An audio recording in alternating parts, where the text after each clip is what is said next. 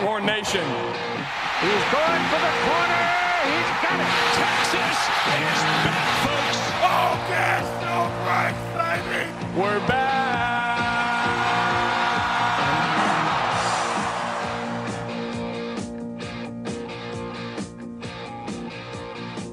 Welcome back to the Fire Steve Sarkisian podcast, your overreactionary Texas Longhorns football fan podcast.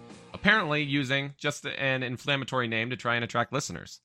I am your bitter and washed up, unemployed frat star Gen Z edge lord host Josh, and I am joined today by my co-host Noah. Uh, a lot to talk about for today's podcast. Texas really acquitted themselves quite well against the number one team in the country. Do we want to talk about the intro, Josh? Or is that not one of the things we're going to talk about? Well, I mean, I when I get feedback, when I, when we ask for feedback, I don't care about your negative feedback. I want you to tell me how great I am. So, inaccurate feedback will not make it on here. Feedback that makes me laugh, that's negative feedback, will make me will make it on here probably every single time. So, I had to make sure that I threw in some of the feedback we got. Or really more specifically, I got. I, I thought I, I just thought the uh, you know the people deserved an explanation there, but Alabama, it was a great game, great atmosphere. I was not there. I know that yourself and some other folks had the uh, Longhorn Nation tailgate going on, but you know, it looked great on the TV. I was at home watching the game by myself, which is exactly how I wanted to do that uh, game. If like if I'm not there, I just need to be alone. You know, I don't need other people's thoughts on what's happening. I just want to like watch the game and be stressed by myself. You want to exist in your own little glass case of emotion there. Exactly. All right. That's fair. That's fair. Well, before we get too carried away talking about it all, I do want to make sure we take some time to compare some of the takes I collected pregame. I, I told you guys last week that I was going to do something a little different. Ended up not getting quite enough content to make it into a full episode. Uh, but because we didn't get anyone on the hot take line, took matters into my own hands, went and recorded some pregame and some postgame takes from some of the fine folks at that our Longhorn Nation tailgate. So let, let's let's hear what they had to say. My name is Colton. Uh, I think today we're going to go into halftime, Texas and Bama, probably close to tied. Um, but then at uh, second half, Bama's just got the depth. They're just going to kind of take off with the lead, and it'll probably end 52 28, something like that, probably in the end. Uh, my name is Cody. Pre-game expectations is Texas by 77. I think realistically, I don't want to set myself up for disappointment. So realistically, I'm going about Bama by about two scores, 14, 17 points. The optimist in me, which there's some, not a lot, thinks that Texas pulls pulls us out by one score, whether it's by a field goal, touchdown, whatever it is. But shit, man, it's college football. We'll see what happens. Uh, it's going to be hilarious when Texas wins but loses to Iowa State. And I think we're going to win it by a field goal, 41 to 38. Where Auburn kicks it through the uprights. Any given any given Saturday, it's college football, but I think Texas comes out on top. Bama goes home crying. Bama scores whenever they want to, but time of possession is important to them, so maybe they don't throttle it too bad. Bama 35. We don't see Hudson Card, and Quinn throws two and one, 220 yards. That's what I'm thinking. I think that uh, I think Quinn Ewers is going to have three touchdowns for for Texas. For yeah, yes, Quinn Ewers is going to have three touchdowns, one interception. Bijan is going to have a 150 yards all-purpose. Um, yeah, he'll he'll probably have. I'm, I'm going to give him two touchdowns. Texas post 35. Yeah, yeah. So yeah, thir- 35, 35 Texas. I, am I'm, I'm gonna well shoot. Yeah. Um, Xavier's gonna have a better game than he did last week. Uh, but at the end, I think it's gonna be Alabama 50, Texas 42. I got no hope here. Alabama can't hurt me. This is this is a game that I I don't think I've ever experienced before. I just come in, and I'm like, fuck, you're getting shit wrecked. So I'm gonna say like 42, like 24, Alabama. Maybe. Well, no, because that means we're that means That's we cover. That means we cover. No, no, no, no. I can't. I can't do that. Can't do that. If I'm saying we're getting a shit rock. Well, man, it's still kind of getting you shit rocked, isn't it? But like, Could be a backdoor cover. you know, oh, you know, actually, I'm feeling like it's going to be close. Well, I'm, okay, I don't want to say this because it's to We're going to get as soon as I say this, it's going to be That's the, the magic of it. Right, It's right, right. It's like we're going to be close to the very beginning, and then like they're just going to pull away at the end. But I don't know. It's Bama. It's fucking Saban. Saban is isn't normal. Uh, so I'm going like yeah, 42, maybe 24-17. Depends. I think Will Anderson, Dallas Turner, they're a little small. I think Kelvin Banks bullies them all day. I think Alabama might score late to make it within 20. Hook them. Uh, I think Texas will at least cover, mainly because the line opened at you know, lower, and everyone thinks we're going to get our asses kicked, so it's moved up. So I'm going to put us to at least cover. Post game thoughts. I mean, you can't be mad, but at the same time, you can kind of be mad because you know what was going to happen if you were stating that they just didn't make mistakes that Loki combated to the end. But hey, for what I came in for, I'll take it, surprisingly. super impressed with the offensive and defensive lines. Um, defense as a whole played lights out. I could see us winning games just because of the defense, which I could not say last year. Um, and you know what? Quinn Ewers is going to come back better than ever. Hook him. All right, we got four words Will Anderson, jury nullification. That's it. Uh, incredibly proud of our boys. Uh, Texas winning the Big 12. We're gonna win the Big 12. We're gonna do the college football playoff there. We're gonna beat the first team we see there as long as Quinn gets better. As long as he gets better, we're going to the championship. There you go. There's there's the community's opinion about how things looked before, how things looked after. Hot take line is uh, 512-677-4578. I'd love to have more of the community's takes featured on this show. Getting to do it in person was fun, but I, I like to have something for for every episode. So definitely make sure that next week you're calling in. Let me know your thoughts about how that UTSA game is going. Pre-game and post-game would be fine, or just post-game. But yeah, Alabama obviously got to be the focus of today's episode. Uh, we almost did it, almost 20 to 19 final score. Uh, kind of rough in some phases, kind of impressive in some phases. there's a lot of different things you can look at as like the moment, right? Like the difference maker. Uh, there was a missed sack. There was a missed safety.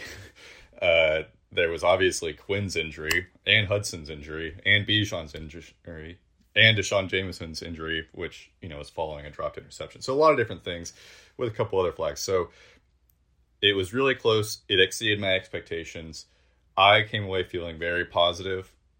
And you know record wise it's an l. There's no way around that. But we all expected to be 1-1 coming in to the season right? Like after two games we thought we would be 1 and 1 we are 1 and 1 but i think that the team has played at a much higher level than we could have reasonably hoped for Yeah, I mean, as many Texas fans as got upset about people talking about, you know, the the 20 point, the three touchdown spread that Vegas was putting up there. Honestly, based on what you saw from these teams last season, really didn't seem that unfair. I mean, obviously, there's a pretty well documented history going back to last season for Alabama of really struggling on the road, and uh, I mean, there's there's definitely some some validity to that, but we also saw this Texas team completely crumple in big games. We saw how they looked against Arkansas. We saw how they looked in the second half against Oklahoma. There was a lot of reason to question sort of the mental fortitude of this Texas team. And I mean, to to go through the Quinn injury, to watch Hudson Card get hurt, to watch Bijan get a stinger, to watch Deshaun Jameson, all guys who are without question a leader on the team in one way or another and still continue to come back out there, continue fighting, even though the offense couldn't get things going for long stretches under Hudson Card. The defense still kept fighting, still looked impressive. The offense still found ways to move the ball when necessary. I mean, that at the very least seems to show a, a change in the mentality of this team because last season this this whole thing would have snowballed as soon as Quinn went out. I did a little bit of Googling ahead of time, and this is something that Sark has talked all offseason about is adversity, right? So in March, he said, and I quote, we find the mental fortitude to fight through, the per- perseverance to fight through, and weather the storm and stay strong and continue to build. I think that was an area last year we weren't very good. When things late in games kind of didn't go our way, we had a tendency to not respond great, and that falls upon me as a coach. That falls upon our kind of approach and how we do things throughout the offseason strength to strengthen ourselves. And then at the start of fall camp, he said, where I need to be better is making sure our players and our staff respond better to the adversity when it presents itself in games. Then you go one week ahead of our season opener against ULM.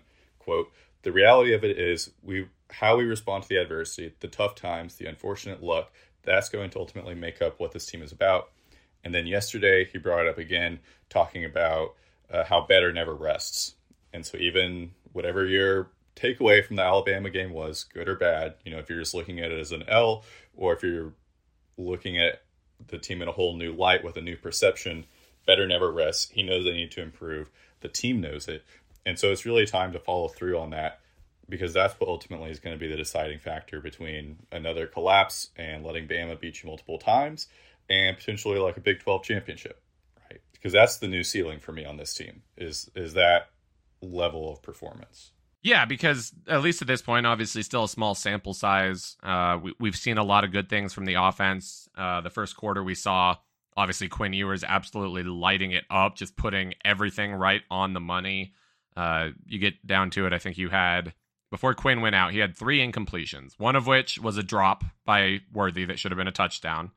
One was a touchdown that should have been called pass interference um, against Alabama. And the last one was the one where he threw it out the back of the end zone and ultimately got himself hurt. But beyond that, I mean, he was throwing dots. Everything was right where it needed to be. Nothing was a dangerous throw uh, which is obviously made a lot easier when a guy like Xavier Worthy is wide open every single play. Yep, he he was so good. So that's one thing that raises the ceiling on this team is just how good he looked. And then the other thing is the other side of the ball. The defense was outstanding. I think that you know I we or yeah we talked in our preview episode about uh, you know the defense. There there are steps you take. You go from below average to average, and then from average to good, then from good to elite. And the defense took multiple steps this past Saturday. Can they sustain that? I don't know. But, you know, not only were they doing some of those things to get to average, like just having basic assignment and putting forth effort, you know, but they had lots of good players across the board. I mean, I, I don't think you could say a single player had a bad game. There were bad reps, there were bad snaps, sure, I don't know of a single guy that played a bad game. Uh, and then some of the guys looked like outstanding. Like the defensive line was incredible, you know. So there were elements of that eliteness showing through. Again, I don't know if that's sustainable. I think, you know, part of what we saw was the fact that there had been months of work putting into the game plan against Alabama. Um, and this is also a new defense. Basically, they're doing a lot of new stuff. And last year, we never had a clear identity. So as we continue to play throughout the season, other coaches are going to be getting more film. They're going to get to learn our tendencies. I don't expect that Ryan Watts blitz to work a ton anymore. Like even against Bama, you know, it worked. I think they ran it once earlier in the game, and like he got a pressure. Maybe not with Watts himself, uh, but then obviously it worked on the missed tackle, and then they ran again the same drive, and by that point, Alabama had adjusted. And that's how a lot of this stuff works: is you can show a look a couple times to catch people off guard, uh, but then people adjust. So I don't think that we're going to hold every other team, even if their offense is worse than Alabama's. I don't think we're going to hold them under twenty points. Um, but the expectations are definitely shifted after this game, and I think that's fair, right? I don't th- I don't think the team is going to shy away from that. Yeah, and I mean we talked in that preview episode as well about the expectation and and to to hit the ceiling for this team is we just needed this team to go from being bad on defense to even just being average. And the one really I guess two trends that I've really noticed with this defense have come in the form of the tackling and the secondary, really. Because those things, to a certain degree, that your mental mistakes in the secondary, your tackling, should be relatively irrelevant for for what opponent you're you're facing. ULM, obviously a very bottom of the barrel team. Alabama, very top level team. We have not seen a plethora of missed tackles. That's part of what makes that Ryan Watts whiff on that sack so much worse. Is that's an outlier. We were not out there regularly missing tackles. We weren't missing tackles against ULM either. In the secondary, we were not blowing coverages. Yes, there were times when Bryce Young was picking us apart in the fourth quarter, but it wasn't because of blown coverages. It's just there's always holes in a zone defense, and Bryce Young is the type of guy who is smart enough and patient enough to find those things. There's a reason he won the Heisman, and he, he put that on display in the fourth quarter. But we haven't had any of those baffling ones where there's a guy wide open running down the sideline and there's no one within 15 yards of him. That's happened in the past, even against bad teams and good teams. We've seen Texas's defense struggle with those mental mistakes. And to this point, obviously, again, small sample size, we haven't seen that at all. And to that point, you know, not only is the tackling better, we're tackling the right team to go along with coverage busts. Um, but I really do think you're right. The tackling has been better on a fundamental individual level, but something that I've noticed increased conversation about this offseason is tackling a lot of times is a team effort. You know, if if you miss the if the first guy misses a tackle, where there's another guy right there and they only get an extra two yards on you know third and twelve, that's not a big deal. Some sometimes it's okay to miss a tackle, uh, and the team has just been playing with a lot of effort. I think that you know talking about the lack of coverage bus, I think that just the secondary is a lot more assignment sound. I mean, the linebackers too in the defensive line, but but the secondary they're coming down quicker. They're playing more aggressively. You know, they trust that if they execute their assignment coming down, that the other guys have their back behind them. So I think that all this is really tied together. So it, it was just really good. A lot of positives to take away, even though there are, of course, things to work on, like the run game and red zone execution. Those are things that will have to be improved upon. I think that Alabama probably had the best run defense that we're going to play all year. And whenever you have that many athletes on a defense, red zone execution is always going to be tough. Um, but so there are definite things that we can take away and continue to work on.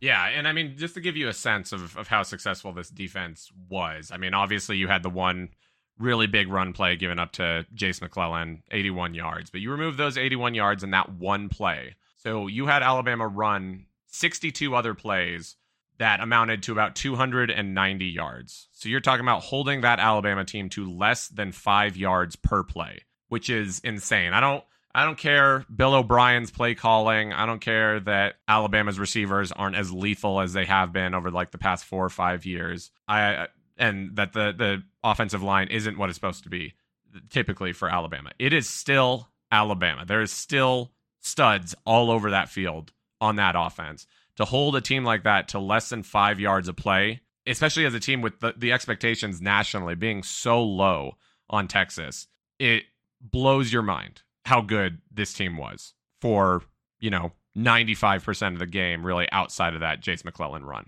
Yeah. Yeah. You said 90, you said 95%. I thought you were about to say like except for the end of the game. But even the end of the game, the defense was still good. You know, we made them work. In the last 3 drives, they had a touchdown and then I think the expectation on their next drive is they're probably going to score again. But they didn't. We got the fourth down stop, which I think is so impressive whenever a defense like the offense has clearly made an adjustment and they figured something out. They've gotten something going, and the defense can come back and respond to that. I think is like a really high level thing to be able to do.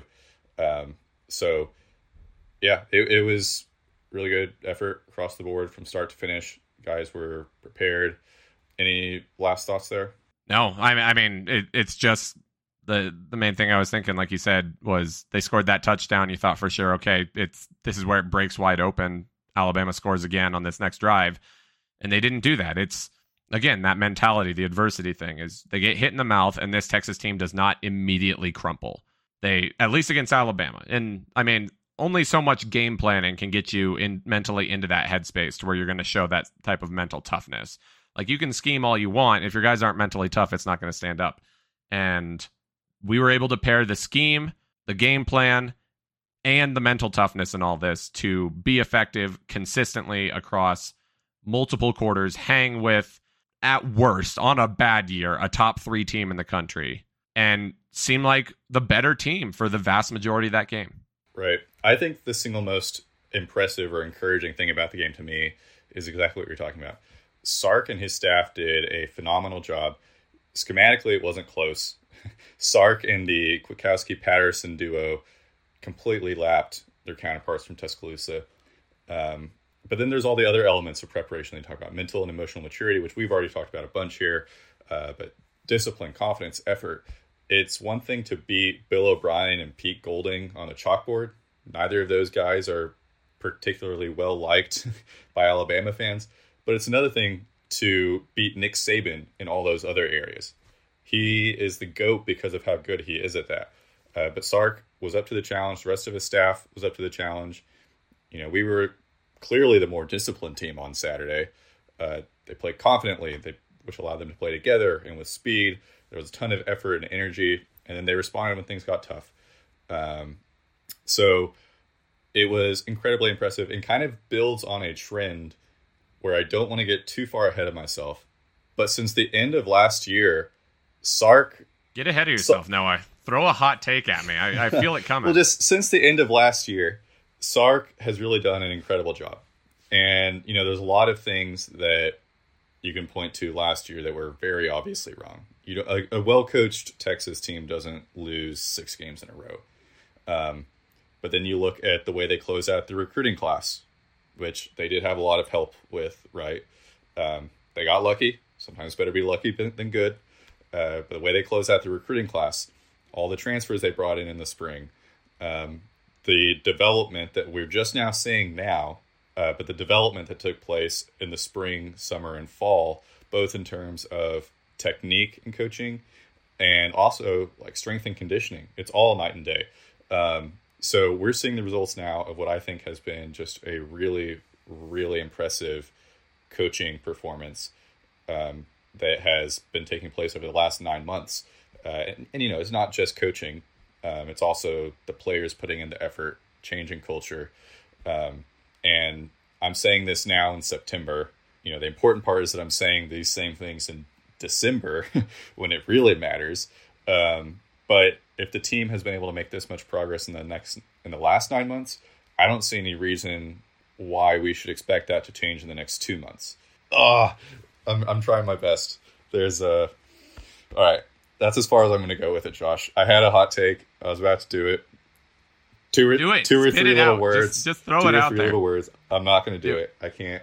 I'm not going to do it, guys. I'm sorry. Uh, but yeah, it, it, it's.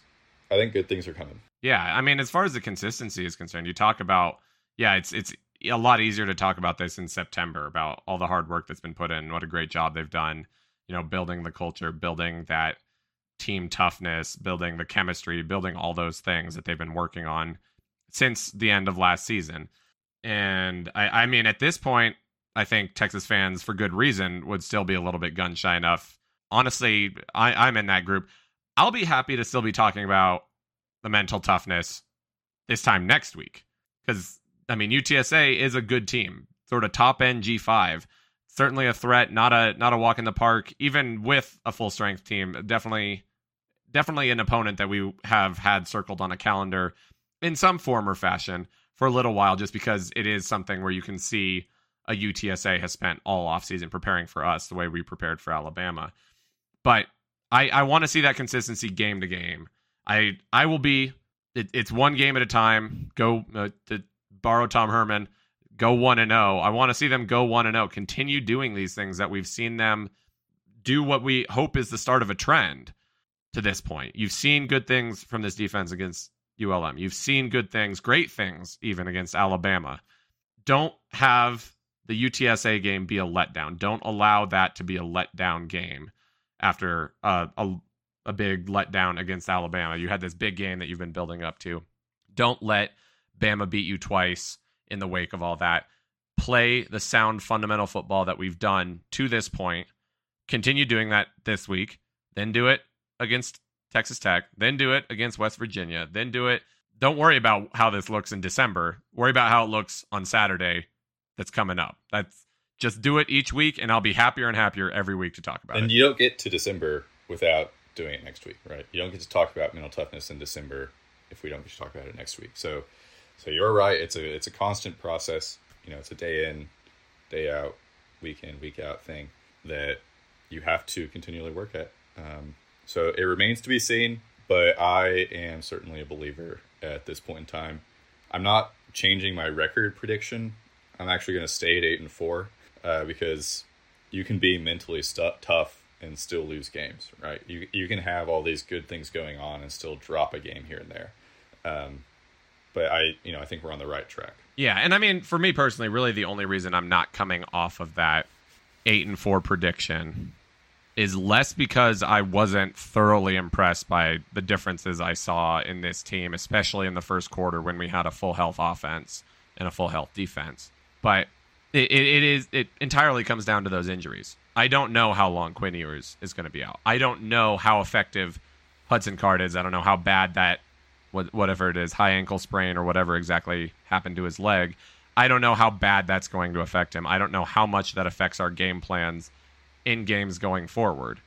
You have uh, a UTSA, someone who's going to treat that like, or treat this game like, like we treated Alabama. Texas Tech, we know how much Texas Tech fixates on the Texas game. We see it every year. Typically, we dominate them, but there's always that chance, especially with a potentially gimpy Hudson Card in two weeks, potentially with Quinn Ewers just coming back, potentially with Charles Wright. We have no idea what we're going to see out of this team, who our starting quarterback is going to be until Ewers gets healthy again. So that's the part that gives me pause. Otherwise, I, I dare say if we came out of that game, Quinn Ewers is healthy, we win the game the the way that I think we would have if Quinn Ewers stays in that game. Yeah, my my expectation goes from eight and four to anything less than ten and two is a huge letdown.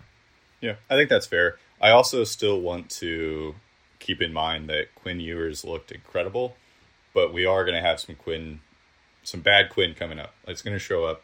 He's still a gunslinger, right? I think the same confidence where he's launching it downfield against Alabama is going to get him in some trouble, and I think that's a good thing. uh, and that's probably especially true now with him, you know, injured, having to come back from that. But one small thing, and we haven't we haven't discussed it yet. Uh, but you know, there was another team in the state of Texas that didn't that also lost on uh, this past Saturday. It, it was you know really tragic, but there's a legitimate chance this weekend that we start Charles Wright and he looks good, and A and M loses to Miami, and whoever's playing quarterback for them looks terrible. Like, there's probably like a twenty percent chance that that happens, and it'll be hilarious if that does happen. And like our third stringer is better than, I mean, maybe not actually better, but looks better than like any of the guys they have.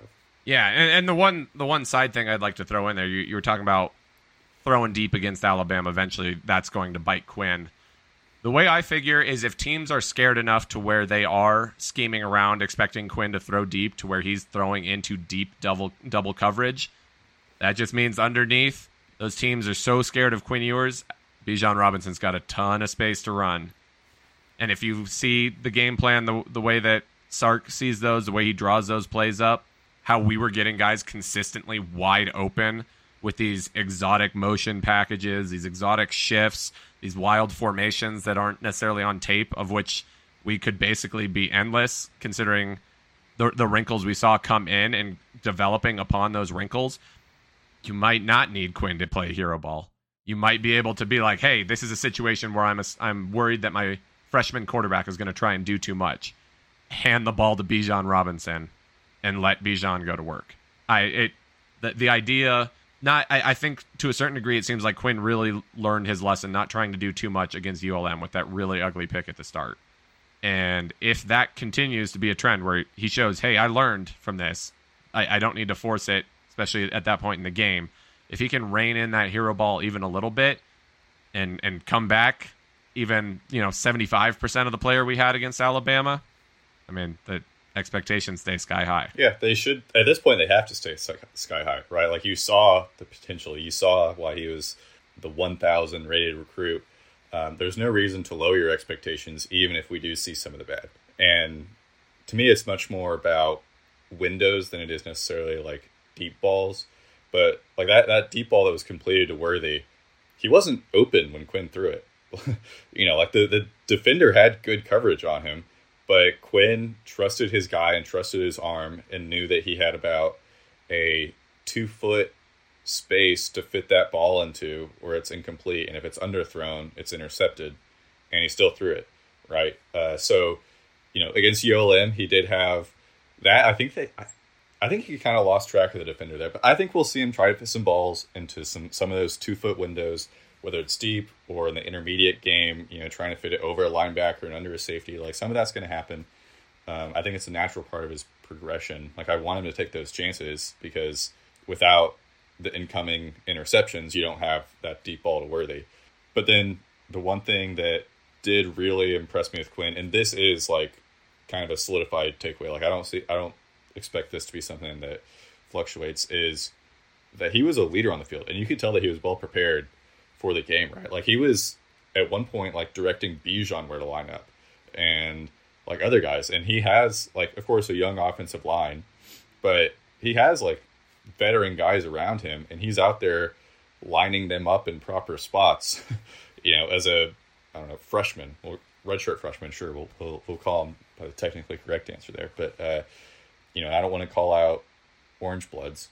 I'm going to. I don't usually like to just fire shots at these 995 sites because you know they're they're working off intel, but Orange Bloods was the site that ran with a narrative, not just that Hudson Card would be a starter, because other sites corroborated that, but even after that report, they still doubled down on saying that Quinn wasn't studying properly and he didn't know the playbook and he needed to learn how to be a college quarterback and prepare like one. Uh, but like, watch the game and tell me that Quinn didn't know his position and like wasn't totally in sync with Sark as a play caller in the midst of like you're talking about all those different crazy and creative play designs. Like he knew them all. Um, so that is certainly a big takeaway for me. So, some nice Kool Aid there. Yeah.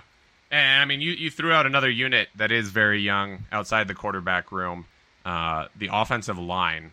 I mean, I think, you know, just sort of Kelvin Banks, Will Anderson, or Dallas Turner basically every snap.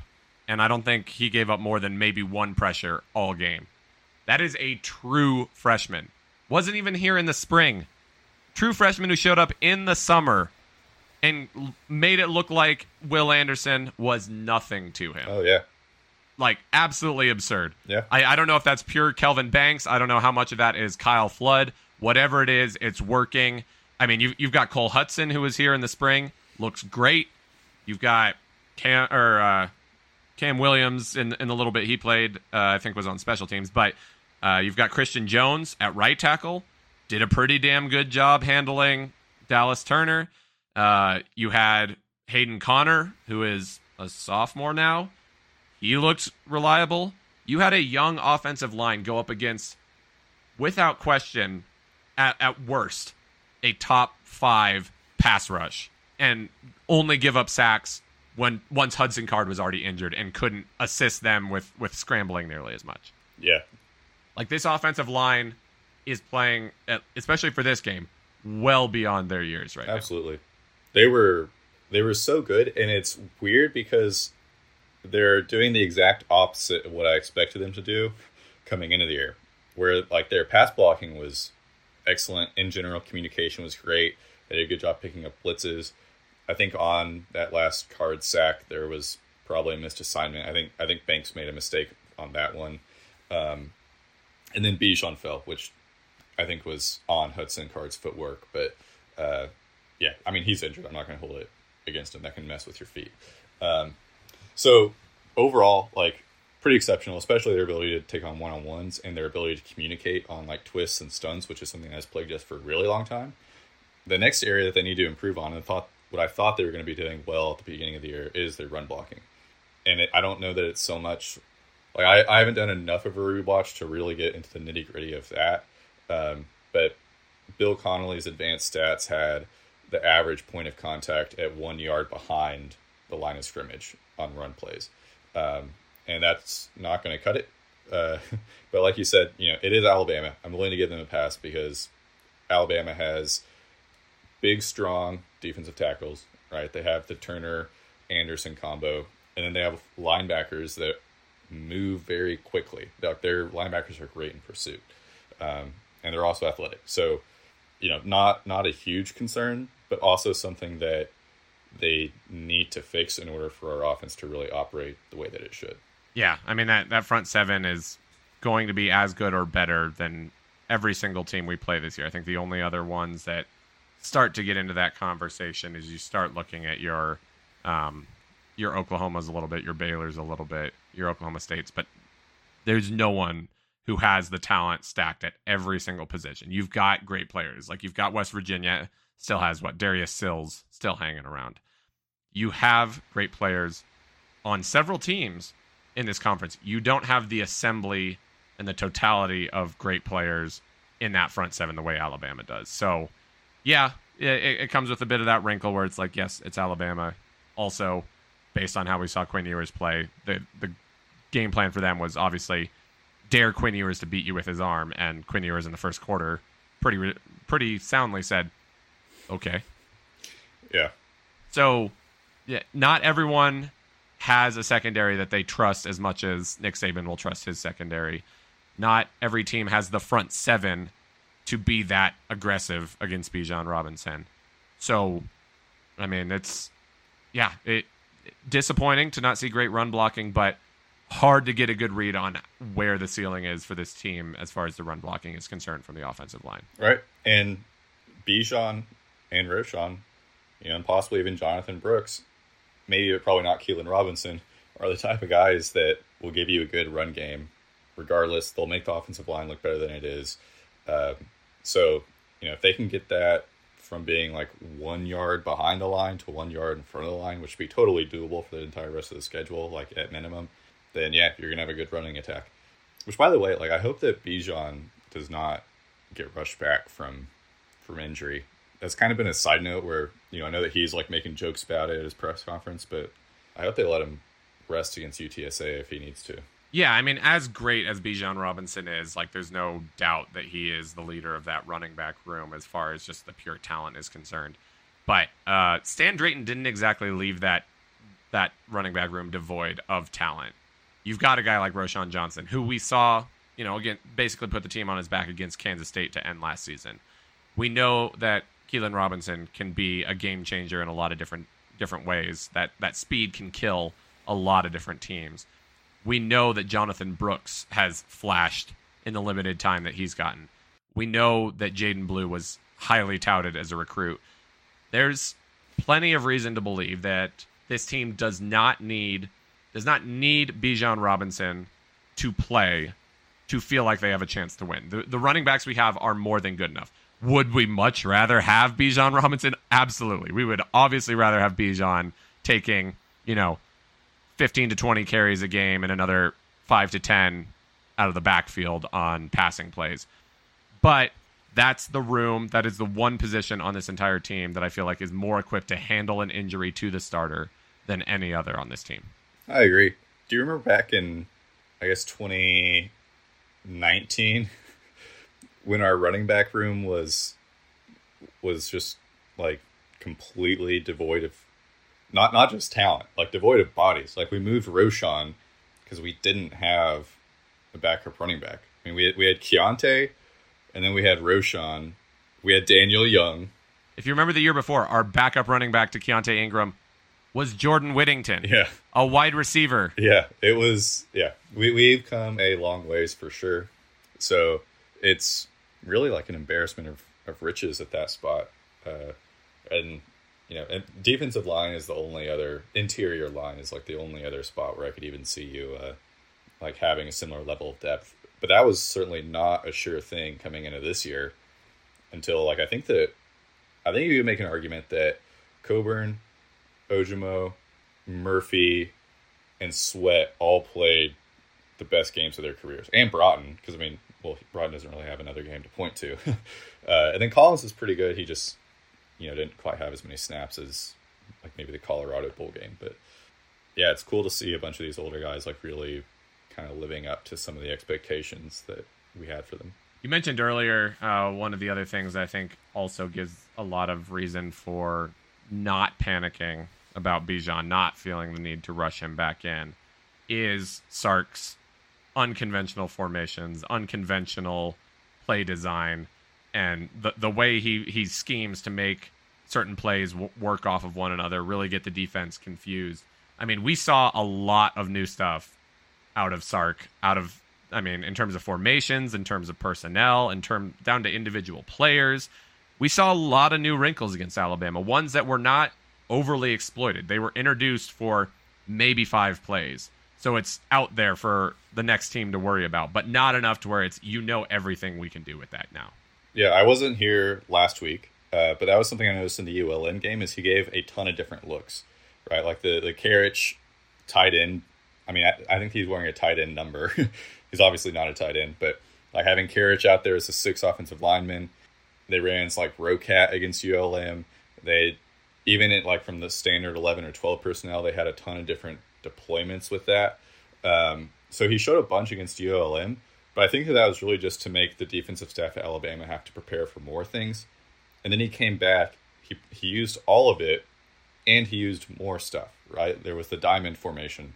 Uh, there was Rocat with Bijan and Keilan rin- lined up next to him in the go-go uh, personnel. You know, that's a Brennan Marion thing, which I wish they would have like run a triple option with it, but they just handed it off to Bijan. But point is, he definitely is like in my mind the most creative play caller in college football. His scripts are always just amazing, especially when they need to be. like in games like this, like you need to have a good script, and so he's going to give you one. Certainly, still debate on like best offensive mind or best offensive coordinator, but most creative, I think Sark takes it like pretty easily. Yeah, and there have been several Twitter accounts, several football accounts on YouTube and, and other places uh, for for neutral fans, not even fans of Texas, but just fans of football, fans of college football. Uh, I definitely suggest you check in with some of those because they go absolutely wild. Some of the play design. Um, I'm I'm looking it up right now, trying to see what uh, what I saw this morning. But yeah, uh, Brooks Austin, just absolutely wild with the um, he's he's breaking down. Might have been one of our first few plays, but that one where we had guys stacked up all weird and shifted out of that into that full house diamond pistol formation, and just how how do you prepare for that? We've never shown that look. We've never shown the first look we had. We've never shown the full house diamond formation look before.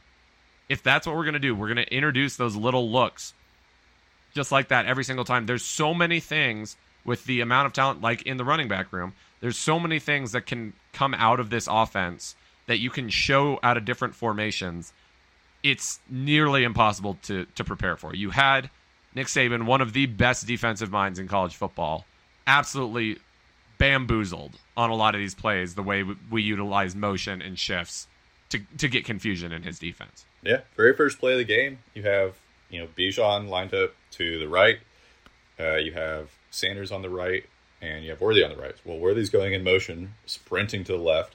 So you know defense is accounting for that, shifting assignments and everything, uh, looking for that screen. So then you play action fake to Bijan. Everything's flowing to the left. So oh, those are the two guys we're keyed on. Like they're going to the left. Everything's flowing that way. Well, Sanders just leaks out for like a little tight end screen to the right. right. So it's it's I think that Sark is starting to feel himself a bit this year in that he is recognizing where the talent is on the team and then really utilizing all of it. Um, you know, last year when once Whittington went down, the wide receiver room was uh, very depleted. It's basically just worthy. Didn't have the tight end talent that he has this year, um, or you know, is very young. Definitely not didn't perform like it has this far. So yeah, he's he's settled in. I think he understands the team, understands you know the best ways to stress a defense using his personnel. I saw a quote that somebody tweeted out like during the game that Sark calls his offense like a like a motion based matchup offense where it's all about getting matchups. And we saw that on that deep throw to Bijan down the sideline. And even on the play where Hudson Card took a sack at the end of the game, he managed to get Jordan Whittington a one on one with uh, Dallas Turner. I think it was. Yeah, it's Dallas Turner. I mean, you kill for that, right? And on the money down when we needed it, he got that matchup. Uh, just protection didn't hold up. So, and you know, Card was also limping, so uh, not quite able to maybe take some riskier shots because an interception ends the game. But yeah, can't can't say enough nice things about Sark. But again, it comes down to uh, being able to extend that and then also execute the basics because the basics are how you win week in and week out. And again, it's it's the consistency. Is we need to see Texas put it together for a full four quarters because we saw flashes of this last year. We saw how we started that Oklahoma game. We saw us get out to quick starts against several teams that ultimately got squandered. This one obviously comes with a big asterisk, losing Quinn and having a hobbled Card for basically, you know, two thirds of the game.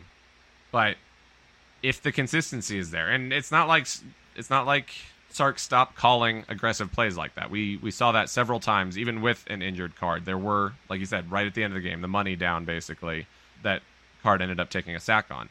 Finding those matchups, he is still constantly pushing for that. There's certainly no no Turtle Tom backbone or Turtle Tom tendencies, I should say. Backbone's the wrong word, but no Turtle Tom tendencies out of Sark with the way he was calling those games. Was he was he was being aggressive with getting guys in those matchups. So if we can execute that consistently and not have an injured quarterback, I mean, yeah, it's like you said, Sark's feeling himself, and I think the offense really feeds off that.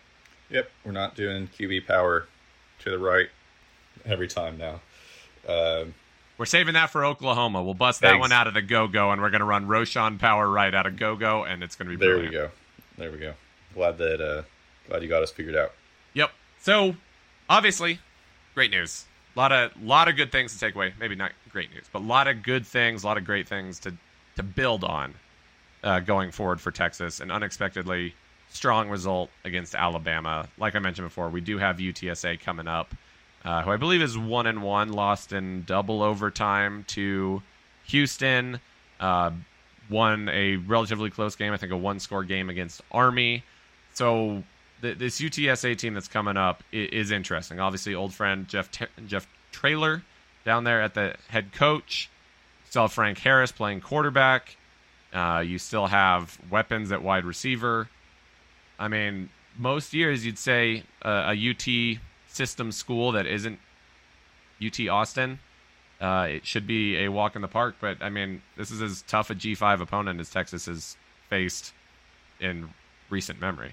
We do at least have a good record against those G5 opponents, unless I've totally blocked something out of my mind. No, I don't th- think we've blown a G5 Yeah, I think it's just those uh, those lower tier P- P5 that kind of cursed Like, us. like we've had close ones with teams that we shouldn't have been close Yeah. with, but we have never we have not lost yeah. in recent So let's memory. let's just stick with scheduling G5 and Alabama, not you know, not Arkansas or I mean Arkansas is good now, but like not Arkansas, Maryland, Cal, Cal. yeah. Uh, but no, UTSA is a good team.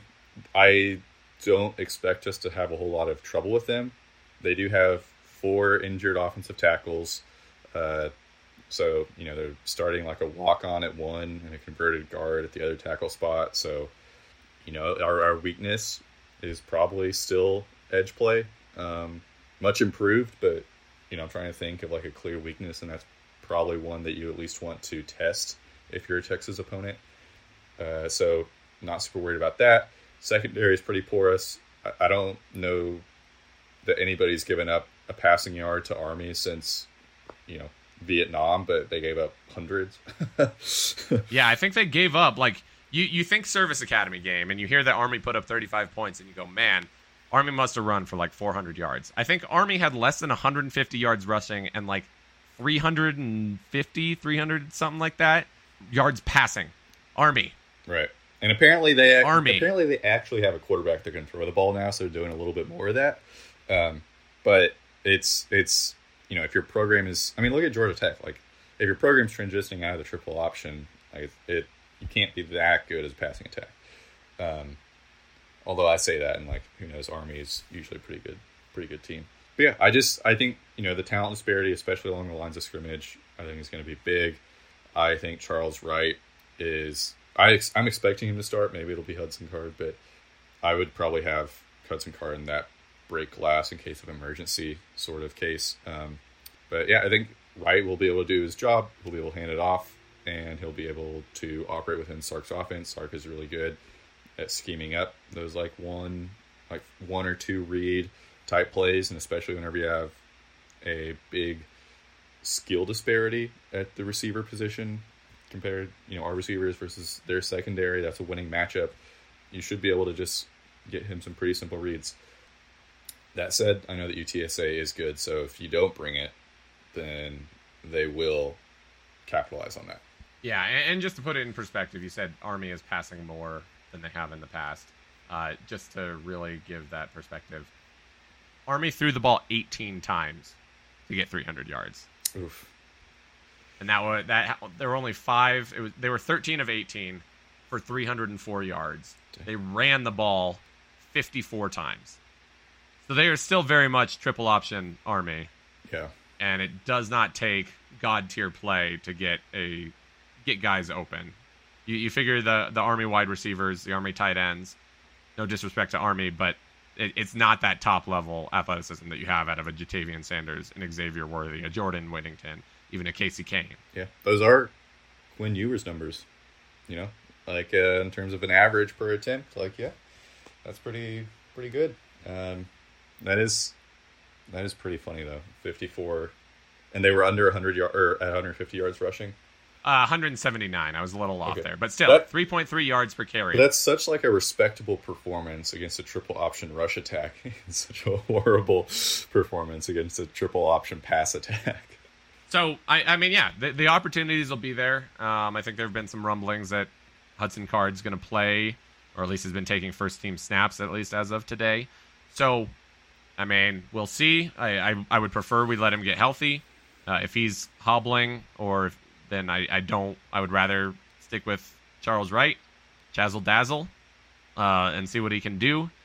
That's the only part that gives me any pause. I, I have no concerns about the defense. I'm interested to see how the secondary holds up because I mean I think there's interestingly an, an argument to be made that this is a very good wide receiver core at UTSA. I'm interested to see how they hold up because ULM hasn't had it and Alabama is still an incomplete because it's a bunch of guys who really didn't play much last year. Um, now that Jameson Williams and Jai Hall and Jahleel Billingsley and those guys are all in Austin or either in the pros or in Austin, it was a whole new crop for Alabama. This is an experienced offense for UTSA. So I'm interested, especially in the passing game. So I'm interested to see how the secondary holds up. But like you said, that their offensive line is bleeding guys down several tackles. Um, I mean, this is a chance to be aggressive again. We we controlled Bryce Young and his mobility for most of the game, and as good as Frank Harris is, both throwing and rushing the ball. Sorry, you're not Bryce Young. So I, I I think there's a lot of reason for hope that the defense can stand up to that. It is a pretty interesting test for the secondary because in the offseason, Sark talked about how this defense is going to be more reliant on the secondary to generate a pass rush than vice versa. And typically, in an ideal world, you're going to want to have pass rushers to shorten the amount of time its QB has to process, but you can generate pressure the other way uh, by having a good secondary, and that's absolutely what happened last week. So it is a pretty interesting test case. Um, they should benefit from you know the lack of tackles that UTSA has. If if the guys aren't as good as the you know if the third stringers aren't as good as the first teamers, then that should help out Sorrell and Ov a lot, um, and then you know thus help the secondary. Uh, but I think that generally I'm pretty skeptical of the idea that your coverage should help you generate pressure because that is often a recipe for disaster. Um, so it will be another good data point to seeing if you know can the defense sustain success in that way. Yeah, and just to give you sort of the the whole pressure and and the secondary sort of being complementary thing, some more legs. Obviously, TCU under Gary Patterson was known for their secondary play and, and in ways that that can make your pass rush effective. Uh, Ochaun Mathis, the guy we wanted really bad, had something like you know 17 and a half sacks or something at TCU. Uh, three games in at Nebraska, where Nebraska was expected to have a pretty good defense. They had a pretty good defense last year. They haven't been bad. That hasn't necessarily been the reason that they've been losing games this year. Uh, Ochaun Mathis, through three games for Nebraska, has one sack. Yeah, it's possible. It's possible that any meltdowns that happened around the transfer portal last year were a little bit overblown. But I can also like that's definitely still results based analysis, right? And you're doing it two weeks into the season, so we'll have to see. Um, but so far, you know, Sark and Co have kind of been killing it. I, you know, I guess you could say Drew Sanders was a missed. I think he's balling out at Arkansas, and certainly we could use another linebacker. But overall, it seems like they made a lot of the correct decisions in terms of building the roster for this year. Yep. Well, thank you everyone for listening in for another episode. Certainly a much different outlook for the rest of the season after this past Saturday. a few things we still need to see out of Texas consistency, some rebounding from the injuries, stuff like that. But uh, a lot of reason for optimism, at least maybe not necessarily immediate short term, but in the longer term sense, reason for optimism that Sark might be able to get this program headed in the right direction.